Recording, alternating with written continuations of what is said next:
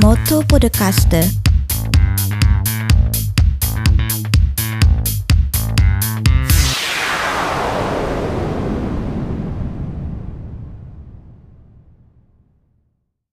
C'è su Aisuru Minasan konnichiwa, chi Roberto des Motto Podcast ni yokoso. Buongiorno e buonasera a tutti carissimi amici del Motto Podcast. Io sono Roberto Lachina e vi do il benvenuto in questa nuova puntata di Motto Podcast. Oggi la co-conduttrice Elena Travaini non c'è per motivi di lavoro professionali, ma è qui con me il commentatore Diego Poli. Buonasera a tutti. E eccezionalmente ci sono anche due spettatrici che sono anche due allenatrici del nostro campionato di Mottoscacchi. Vado a presentarvi Cosetta Trapletti, allenatrice dell'Atalanta. Ciao Cosetta. Ciao a tutti. E Mariangela Cassano, l'allenatrice della Triestina. Ciao Mariangela. Ciao Muli. Muli vuol dire ragazzi. Sì, in dialetto triestino. Dialetto triestino. Non asini, ma... Esatto, specifichiamo. Vito, sì, se no magari qualcuno si potrebbe arrabbiare. Ma bando alle ciance perché abbiamo molte cose, molti temi di cui affrontare, tra cui la finalissima di Coppa Italia, la giornata numero 12 di campionato e il primo turno del torneo di BraccioMente, un torneo molto particolare, molto divertente. Io direi, Diego, di iniziare con la finale di Coppa Italia perché è una finale che è avvenuta martedì 17 maggio tra la SPAL di Gabriele Battaglia, il Verona di Diego Poli, cioè te, e hai vinto te. Complimenti Diego. Sì, grazie. È stata una partita combattuta, come immaginavo. Spalla è una squadra molto preparata. Aspetta un po' perché noi abbiamo registrato proprio i commenti a bordo campo a fine partita e se permetti agevolo subito, c'è il tuo intervento, quello di Gabriele e quello anche di una spettatrice a caso da quel di Brescia.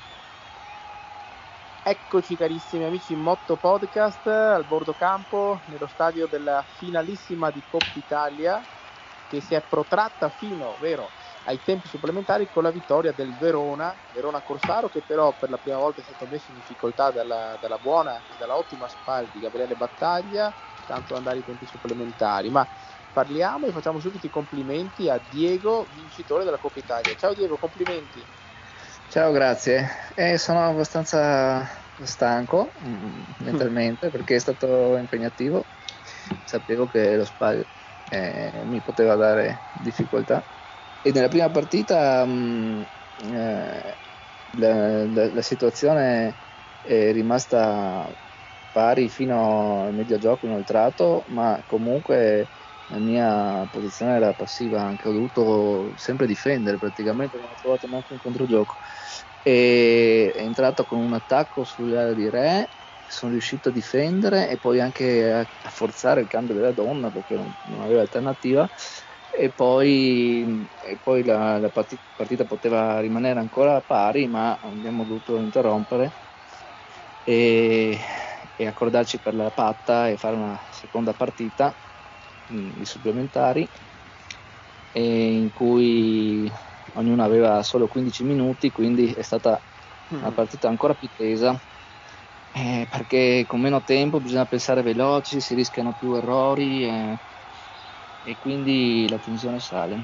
Anche questa comunque è stata parecchio equilibrata, stavolta è stato lo SPAL che è andato un po' in passività, in difesa, e poi ha perso un pedone al centro e quindi pian pianino sono riuscito a rosicchiare la posizione migliore, anche se alla fine aveva solo un pedone in meno, e però sarei riuscito ad andare a donna probabilmente. La partita però è finita perché la SPAL ha esaurito il suo tempo.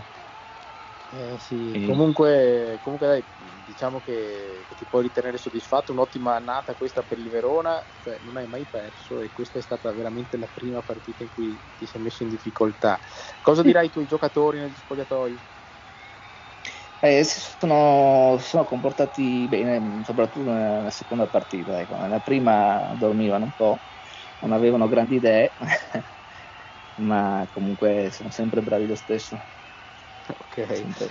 grande complimenti Diego e ci rivediamo per il finale del campionato e nei podcast ovviamente. Sì, allora ciao a tutti e buona serata.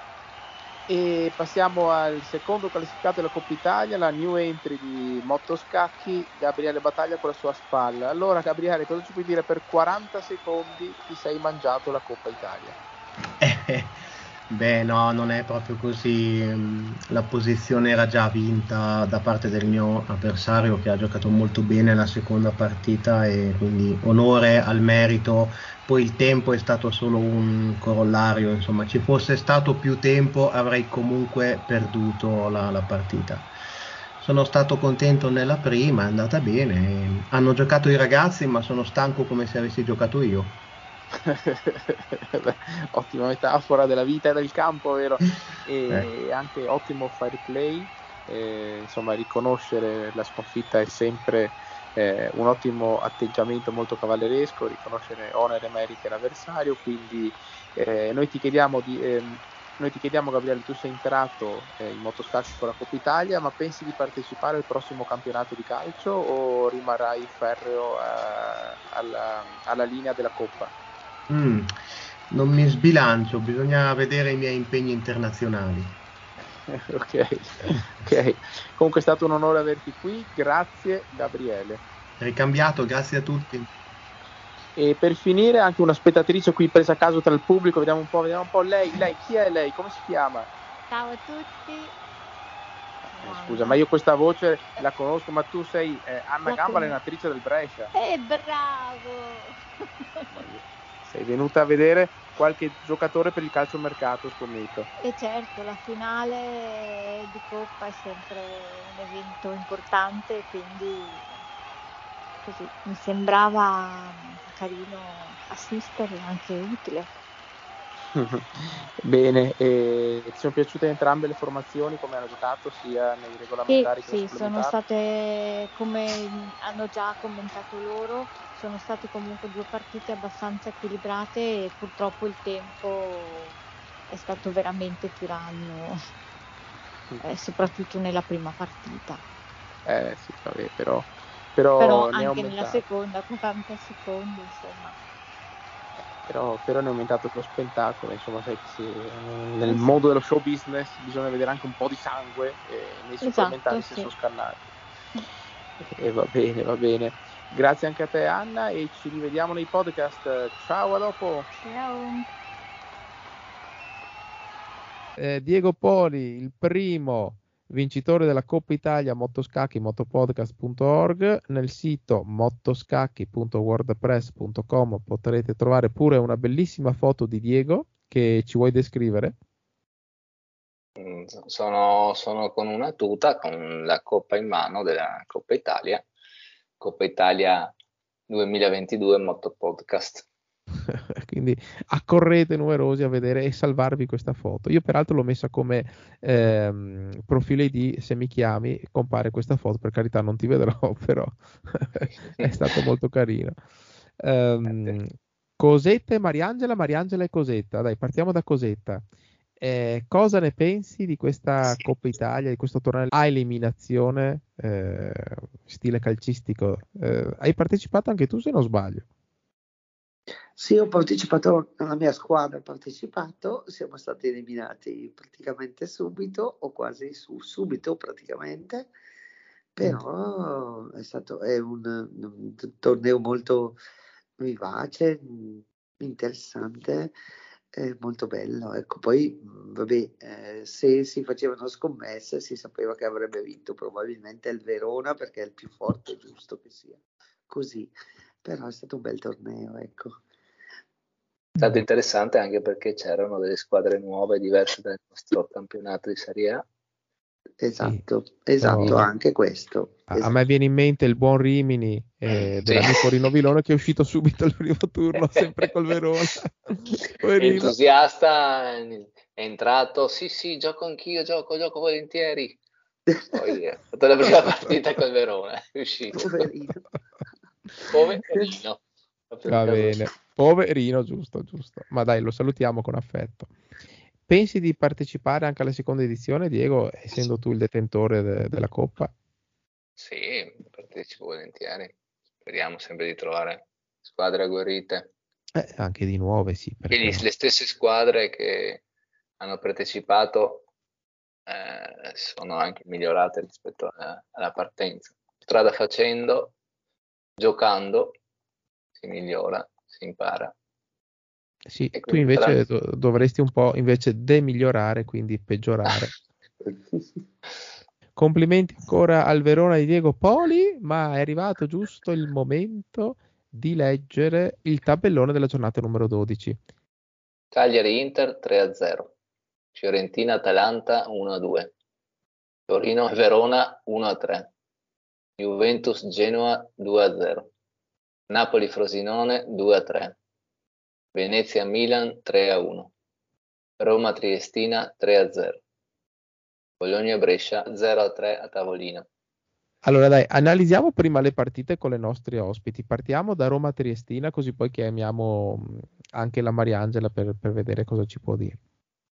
Partiamo con una difesa siciliana della Triestina, una delle più difficili da conoscere per il nero, e subito con una leggera imprecisione, con un cavallo F6, viene subito cacciato dal pedone E5, e solo che la Triestina non lo sposta e quindi se lo fa catturare subito, e la Roma comincia ad attaccare sempre verso il centro, a infastidire la donna che deve spostarsi, finché arriva un bel doppio con cavallo C7 a minacciare re e donna, quindi è costretto a spostare re, il cavallo si prende la donna e la Roma continua ad attaccare con l'alfiere, scacco, poi una donna D6, scacco, e re continua a spostarsi sul suo lato cercando di sfuggire ai continui attacchi,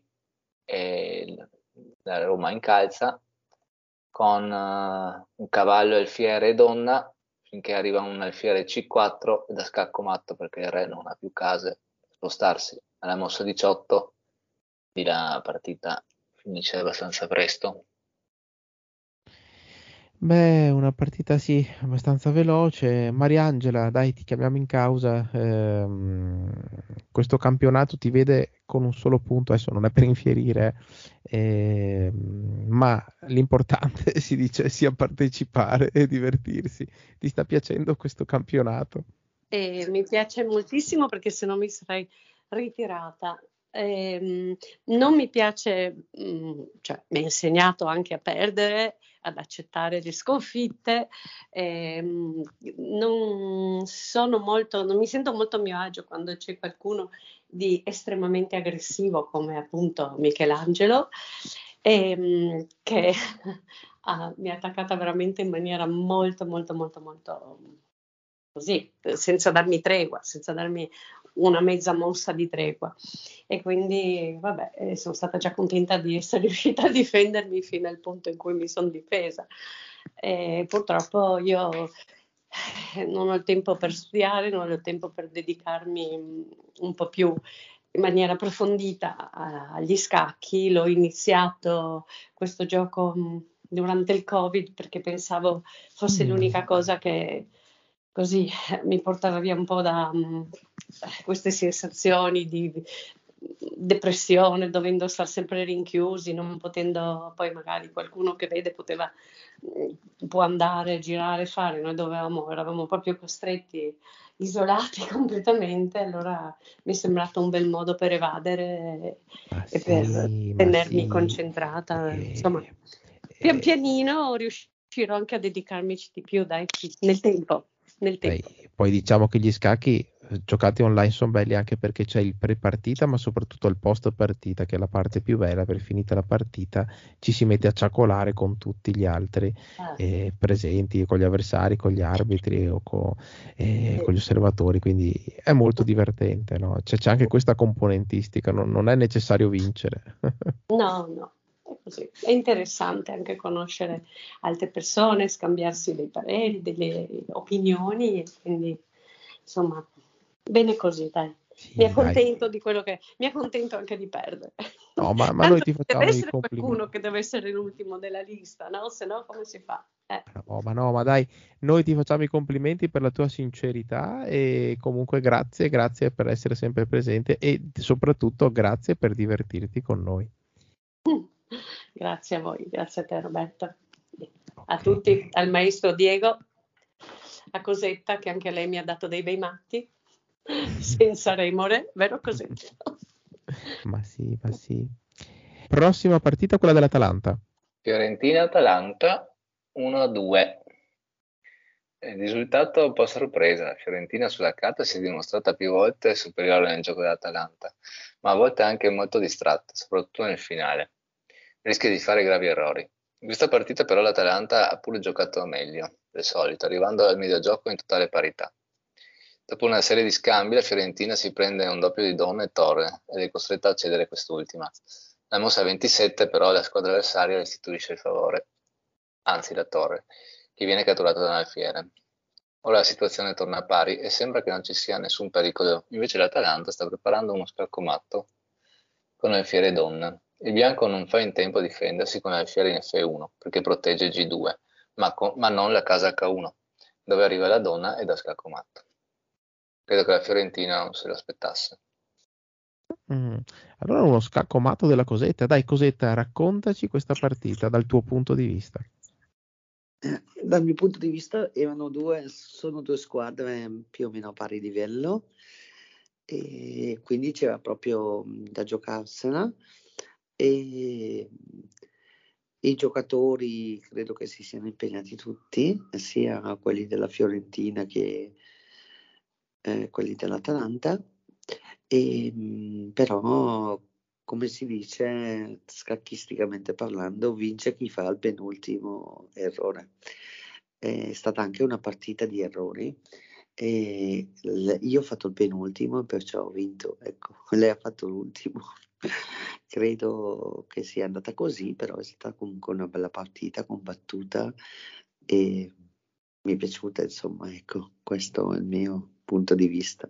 Ma la vera domanda è, quando tu giochi a scacchi, Cosetta, ma ti porti tavolette di cioccolato, merendine o qualcosa per supportare lo sforzo? Allora, per essere proprio chiari, fino in fondo ci sono i pocket coffee, sì. Poi c'è il cioccolato al latte con le nocciole, wow. E a volte delle caramelle alla liquirizia, cioè tutte cose che con gli scacchi proprio non c'entrano niente, perché so che si dovrebbero mangiare. Per esempio, se noi chiediamo al nostro maestro qui presente, dicono giusto Diego che bisognerebbe mangiare, che ne so, le noccioline, gallette di riso, sì. Gallette di riso, ecco, quella roba lì che a me, io vomiterei durante la partita, ecco. Mamma e quindi mia. Purtroppo la mia scorta è quella, capito? Ma cioccolata, insomma, tavoletti di cioccolato, liquirizie, bibite, non oso neanche chiedere, rum, vodka, cos'hai? No, ho solo un pirlo. Un pirlo, che anche il pirlo però si dice a Brescia sarebbe lo spritz, no? Spritz. Sì, esatto, lo spritz. Pensavi che c'era un amico pirlone vicino? Sì, guarda. No, perché c'è un pirlo lì vicino, no. È bello il podcast perché si apprendono anche i linguaggi locali, quindi dai muli che sono i ragazzi il pirlo dopo ai pirli di Brescia. Grazie Cosetta. Allora Diego, analizziamo la prossima partita. Venezia-Milan, diciamo. Oh, bene. Il Milan si chiude troppo in difesa già dall'inizio. Il Venezia approfitta di uno scacco di Donne in H5 per catturare un pedone in D5 e poi anche B7.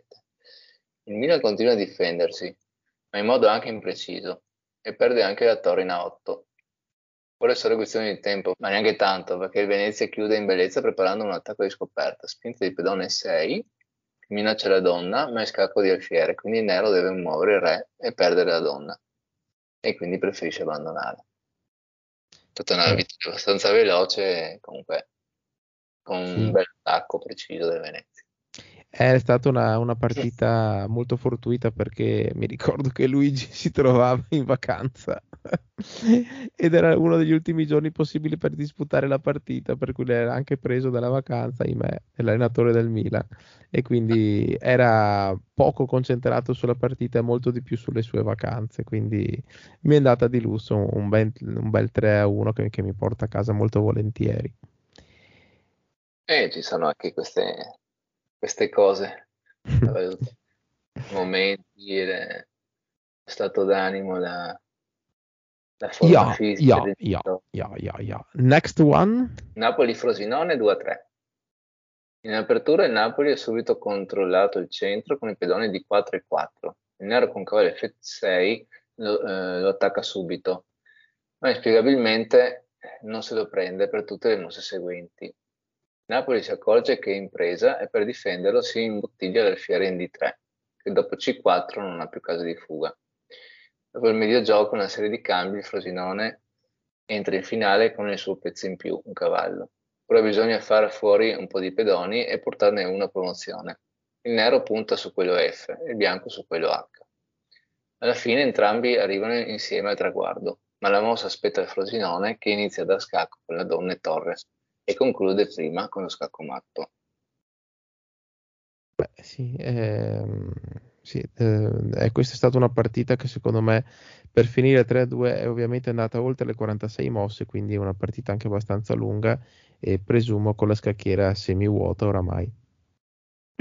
Sì, c'erano solo questi pedoni che sono andati a donna, sono riusciti entrambi, quindi stava per quasi riequilibrarsi la situazione, però è bastato solo il vantaggio della mossa del Frosinone per vincere. Certo, va bene, ma il Napoli comunque è sempre determinato, chissà nella giornata 13 cosa farà contro il Venezia, staremo a vedere. Seguite il podcast per scoprirlo. Procediamo oltre. Andiamo con la mia squadra, Torino-Verona 1-3.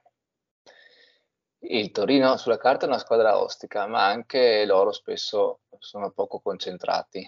Così è stato anche in questa partita. Sull'attacco di London System nel Torino, che io conosco molto bene, ho risposto con un trucchetto, alfiere F5 che minaccia la donna, che si trova in C2.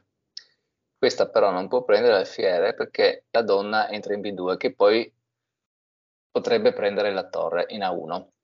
Quindi la donna bianca deve spostarsi in B3, per esempio, proponendo uno scambio di donne. Ma il vantaggio è comunque che il nero ha sviluppato il suo alfiere bianco su un'ottima diagonale. Il Torino però è rimasto spiazzato da questa mossa, da questo alfiere in presa che ha intuito che non si poteva prendere, non l'ha preso, però ha fatto una mossa strana, imprecisa, ha provato con l'alfiere C7 pensando solo a uno scambio di donne, ma ha calcolato male e ha perso anche il suo alfiere. Abbiamo proseguito con un arocco e sviluppo dei pezzi delle torri su colonna. Poi il Verona si prende un pedone centrale di 4 nel tentativo di migliorare almeno la posizione dei pezzi. Il Torino si dimentica un altro alfiere in presa e qui decide di abbandonare. Forse il Torino era uno degli ultimi grandi ostacoli che rimanevano al Verona per andare diritto alla meta anche del campionato, oltre che alla Coppa Italia, perché rimangono ancora 3 partite. E però insomma, guardando il calendario, non conosco le squadre, però non mi ricordo. Perché il calendario viene svolato di volta in volta. La tua prossima partita è contro l'Atalanta, staremo a vedere come andrà nella giornata numero 13. Cosetta, cosa ne pensi? Come andrà la partita tra l'Atalanta e Verona nella prossima giornata? Io penso che andrà, che il Verona è una squadra molto forte, molto molto più forte dell'Atalanta, e quindi il risultato è quasi garantito, ecco, insomma. Certo, sì, è un certo debole che hai nei confronti del Verona, però. Sì, esatto, ecco, sì, esatto. Fare gli occhi dolci magari, sai. Non credo che funzioni, però comunque sicuramente il Verona avrà la meglio, l'Atalanta, i giocatori dell'Atalanta si impegneranno solo a non far finire la partita in 5 minuti, ecco. O magari in 3 mosse, ma magari in 10, ecco. Ci proveremo. Ecco. Va bene. Mi raccomando, Cosetta, non bere troppo quel Pirlo là di cui parlavi prima. Ah, ok, va bene, non devo berlo. Però posso neanche mangiarla. Birra. E la cioccolata posso mangiarla? Sì, la cioccolata sì, assolutamente. Ok, quanti chili? Tanti sacchi. Ok, prossima partita. Cagliari-Inter 3-0. Cagliari va subito all'attacco del punto F7 con il fiore cavallo. Anche se l'Inter fa in tempo da roccare, il problema rimane. La torre dovrebbe restare in F8 a difendere, invece va in E8 e 7, e qui viene mangiato dal pedone di 6. Il cavallo prende F7 e poi avrebbe anche lo scacco di scoperta con il fiore in C4, quindi l'Inter, già in posizione disastrosa, decide di abbandonare. Infatti, tutti che abbandonano in questa 12ª giornata. Ma in quelle posizioni veramente poco senso andare avanti. Sono come Venezia che va avanti con un re in giro per la scacchiera. Adesso se la prende con me.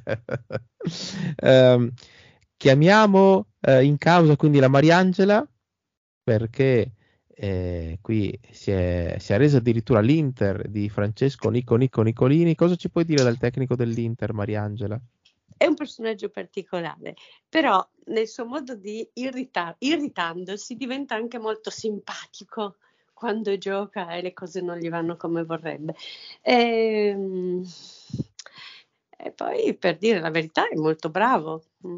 Secondo me sì. Ce la mette tutta, si impegna, sa darti dei consigli, quindi sì, una persona simpatica.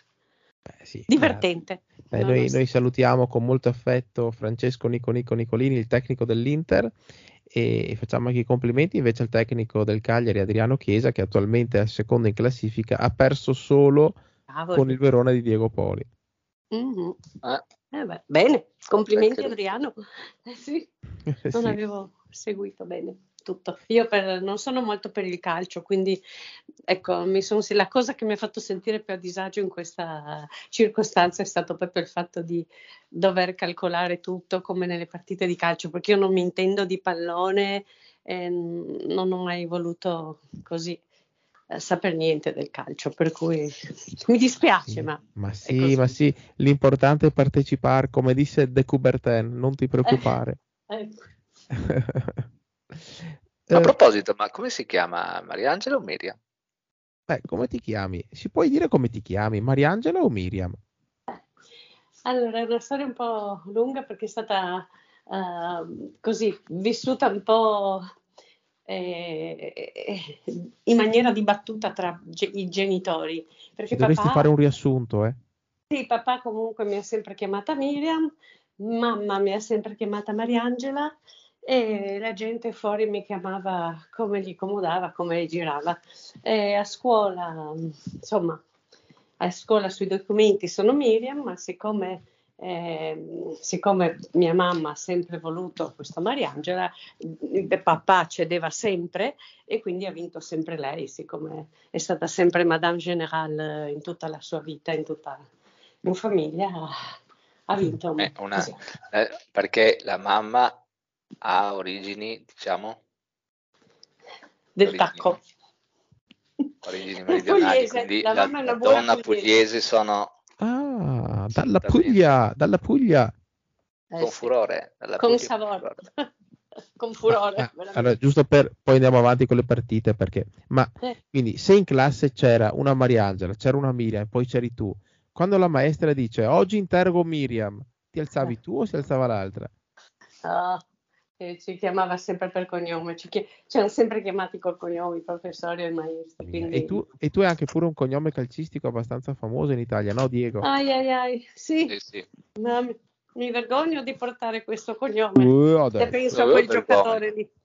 Ma era bravo Cassano, dopo se con la testa matta, sì, anche lui un po' una testa calda, sì. Saremo, vabbè. Poi non ho capito perché non ha giocato più, però, perché non gioca più, mi sembra. Elena in pensione. Non era giovane, ha giocato poco, non so. Ripeto, non mi intendo. Proprio perché aveva un carattere così particolare, che andava contro tutti, diceva troppo, pensava, allora l'hanno un po' segato nelle squadre. Mm-hmm. È come Balotelli, no? Testa troppo calda. Ma io so che la Cosetta c'ha un debole per Balotelli. Perché è la voce grossa, no? Sì. Perché è da Brescia, no? Ah, a Cosetta piacciono le belle voci?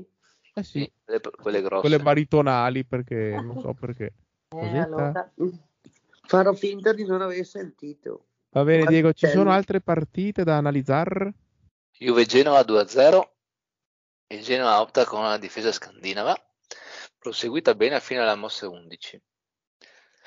Il cavallo B4 della Juve che minaccia un alfiere. Il Genoa si disinteressa perché vuole preparare uno scacco con donna alfiere in H2. Ma l'alfiere è davanti, non dietro, quindi non è matto, guadagna solo un pedone. La Juve però risponde con cavallo per F5, poi scacco in G7, quindi prende anche E6 e F7. In gordo di pedoni prende anche H6 con alfiere scacco, ma c'è anche una torre nera in H8 e quindi se lo mangia. Inoltre c'è lo scacco di scoperta con l'alfiere H2, posizione disastrosa per la Juve a questo punto, che cerca di complicare con degli scacchi, ma il re del Genoa si difende con i cavalli e prepara l'attacco su colonna H con torre donna.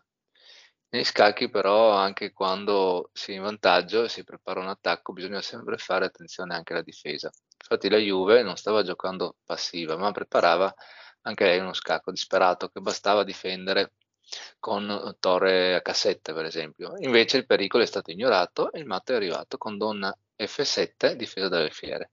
Stavolta la Juve, per come ha giocato, meritava di perdere. Oh, ma dai, addirittura. Sì, perché si è complicata e si è trovata in una posizione veramente perdente. Poi appunto ha trovato questo scacco matto disperato e è riuscita a vincere. E allora diciamo che la Juventus degli scacchi, come la Juventus del campionato, quest'anno ha un po' arrancato.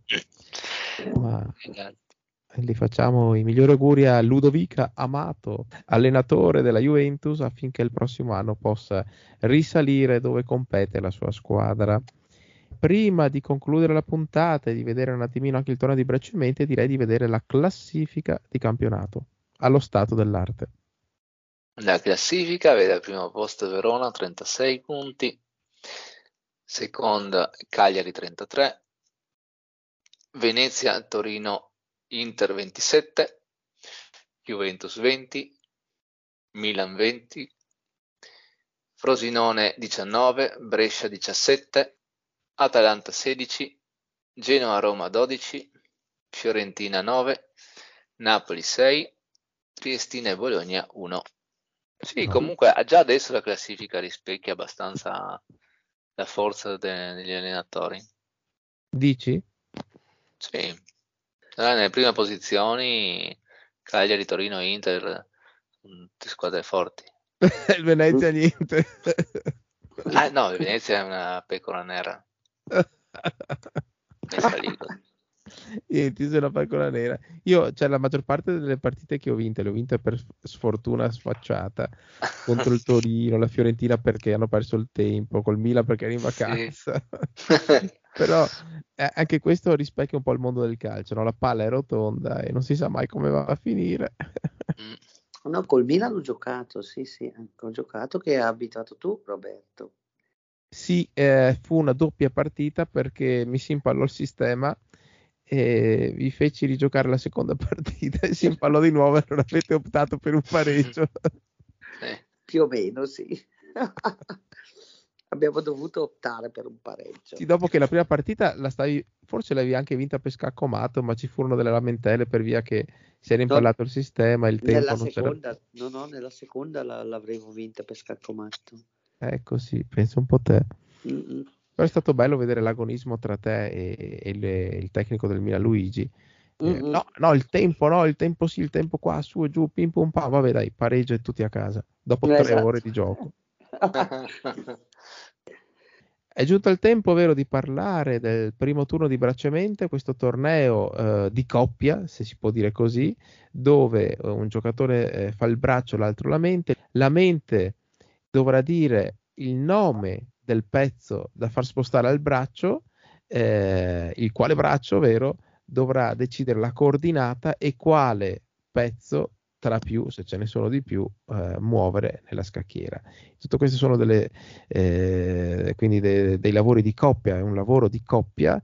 Le squadre hanno dei nomi veramente fantasmagorici, ma adesso Diego ci leggerà il tabellone della prima giornata. Danteschi Anguille 0-1, Bistecche Gemelle Gredi 1-0, Pesto Pizza Carbonara 0-1, Cocai Piedotti 1-0, Pippe Cosicoc 1-0. Allora diciamo subito la partita, quella Cocai Piedotti, anche qui Cocai è una parola in dialetto, no? E siccome è proprio la squadra tua, Diego, e di Mariangela, potreste dirci cosa vuol dire Cocai? Cocal sarebbe in triestino il gabbiano. Io non conosco l'origine etimologica di questa parola dal dialetto, però perché lo possono chiamare così, in questo modo? Per il becco così largo, per... Ah, penso che si chiama anche in Veneto Cocai, quindi forse lo sì, Cocai.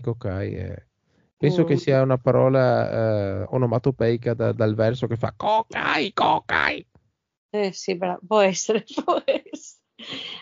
Vabbè. Dicono che siano molto belli da vedere, per me da sentire sono estremamente sgradevoli, però poi, ma è un po' meno simpatici quando vanno in giro a fregare i panini e i gelati, a beccare i panini gelati nei bar. Ma scusa, ma allora voi che siete triestini, ma per quale motivo avete dato il nome alla vostra squadra Cocai che non vi piacciono neanche? Perché ci piaceva? No, perché noi siamo anche Cocai.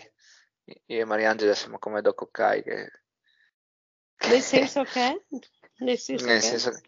Beh, in vari sensi, a parte che fumo un po' de baccano, no? Come Cocai. Sì.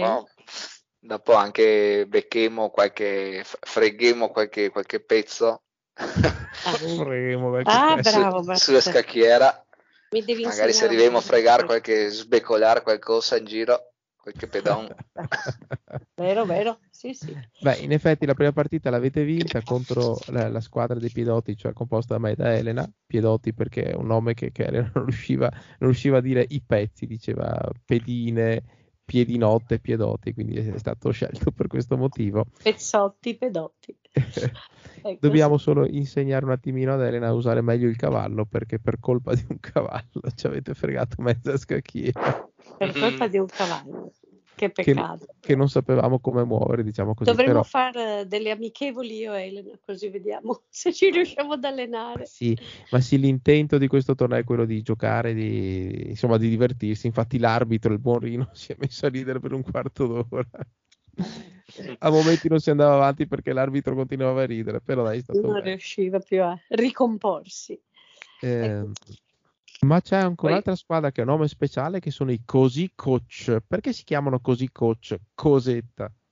È perché io gioco con Adriano è l'allenatore forse del baseball, credo, adesso non vorrei dire una cosa. Sì, è l'allenatore dei Thunder Five. Ricordiamo che anche Adriano Chiesa è stato anche ospite del Motto Podcast ancora lo scorso anno. In autunno, perché intervistammo con lui anche una sua giocatrice di baseball e fu una puntata molto molto ascoltata. Ecco, allora Adriano dai suoi ragazzi viene chiamato coach, e invece il mio diminutivo, quello con cui mi chiamano tutti, non è è così, quindi da lì è uscito Così coach, perché tutti mi chiamano Cosi e non Cosetta. E allora, Cosi, hai voglia di raccontarci com'è andata la tua partita di BraccioMente? Sì, è stata una partita molto divertente, molto simpatica, perché abbiamo giocato con questi ragazzi che si sono chiamati Pippe, ma non a caso, secondo me. Questi due signori, che sono gli allenatori, tanto per la legge della privacy, gli allenatori del Milan e della Torino. Sì. Ecco, che sono molto simpatici. E allora ci siamo divertiti parecchio, insomma, e sì. Poi abbiamo perso, purtroppo anche Adriano Chiesa ha perso per colpa mia, perché non ho visto una mossa che comunque poteva farci vincere la partita, e e io non l'ho vista ovviamente e quindi abbiamo perso per questo motivo, però questo torneo è un torneo secondo me da prendere in modo rilassante, in modo sereno, dove ci si diverte, anche perché comunque non giochi da solo, quindi diciamo non, come che posso dire, non c'è tutto addosso il carico, cioè non c'è il carico della serietà, della responsabilità, certo. L'agonismo, sì. L'agonismo, ecco, della partita, grazie. Ma qui non, secondo me, io la vivo molto più tranquillamente, più serenamente, per divertirmi, come diceva prima Roberto, ecco. Ma sì, e poi è proprio bello quando la mente ti dice il pezzo e vorrebbe che venisse spostato in un certo modo, e poi il braccio e viene spostato tutto da un'altra parte, ecco. Sì. E nascono delle dinamiche comiche troppo forti. Sono i pedoni che sono 8, e se tu intendi un pedone e il braccio ne sposta proprio un altro completamente, così per qualsiasi mossa può succedere, quindi la partita può prendere un sacco di svolte diverse da quello che i due giocatori di squadra si aspettano, ecco, così è quello proprio forse il bello del gioco.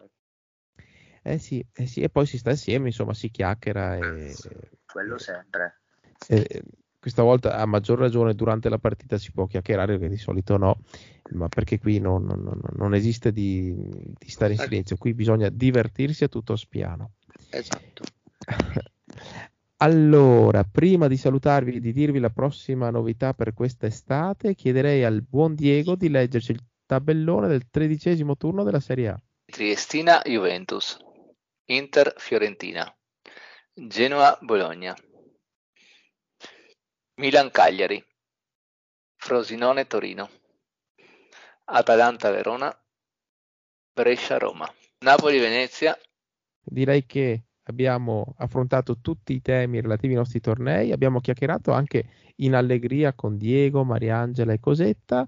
Credo sia giunto il momento di dirvi il nuovo progetto, perché la Coppa Italia è terminata, la Serie A ormai entro giugno finisce e il BraccioMente durerà ancora per un po' di tempo, ma sono solo 4 turni, di cui uno è già stato giocato, pertanto ho la convinzione, ho l'idea di creare il Mundialito per quest'estate, quindi fare come una sorta di piccolo mondiale di calcio, dove ogni giocatore prenderà in mano le redini di una squadra nazionale di calcio, con dei gironi, dei mini gironi a 4 squadre, dove le prime verranno promosse agli ottavi, poi quarti, semifinali e finali.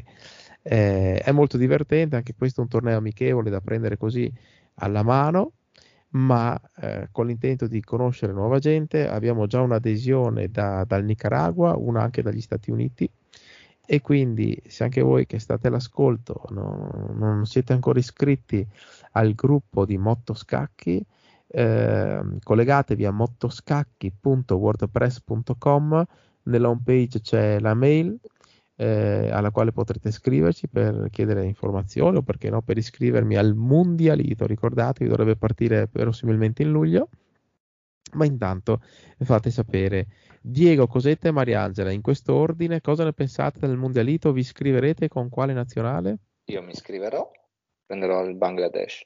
Ok. Così. Mi piacerebbe prendere l'Italia. Mariangela, invece, parteciperai? Quale nazionale ti piacerebbe? Sicuramente parteciperò e non riuscirai a togliermi dai piedi. Ma volevo sapere, si deve scegliere una nazione dell'Europa soltanto, o si può vagare per il mondo? No, puoi vagare per tutto il mondo, è a disposizione. Con l'Onkovez.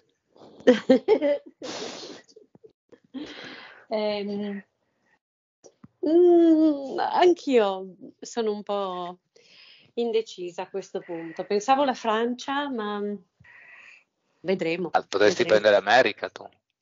Vedremo. L'America. Prenderò Cuba o l'Inghilterra. No, per carità, l'Inghilterra no.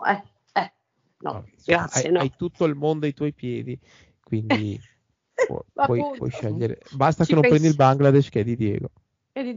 No, non prenderò il Vietnam, dai, così saremo vicini. Ma si può prendere Monte Carlo? Certo. Anche San Marino. Anche San Marino, anche Vaticano se vuoi. Vaticano. Va bene. Forse il Vaticano mi va bene, che prego un po' prima delle partite magari. E io cosa dovrei fare? Non lo so, prego anche per te se vuoi. Ecco, dai, diremo rosario prima. Esatto. Bene. Avete visto anche voi amici da casa quale sia il clima amichevole che regola e che gestisce le nostre gare di scacchi tra amici, e se volete farne parte anche voi siete tutti i ben accetti. Con questo io saluto e faccio ancora i complimenti al Verone di Diego Poli per condurre sempre questa puntata in nostra compagnia e per la vittoria in Coppa Italia. Grazie a tutti e buona serata. Saluto e mi congedo anche con Cosetta così. Buona serata a tutti e grazie Roberto, grazie Diego, grazie Mariangela. Ringrazio anche gli ascoltatori. E infine un caro saluto anche Mariangela / Miriam. Un saluto a tutto e a tutti gli ascoltatori. Grazie a tutti, alla prossima. Ciao. Ciao. Ciao a tutti. Motto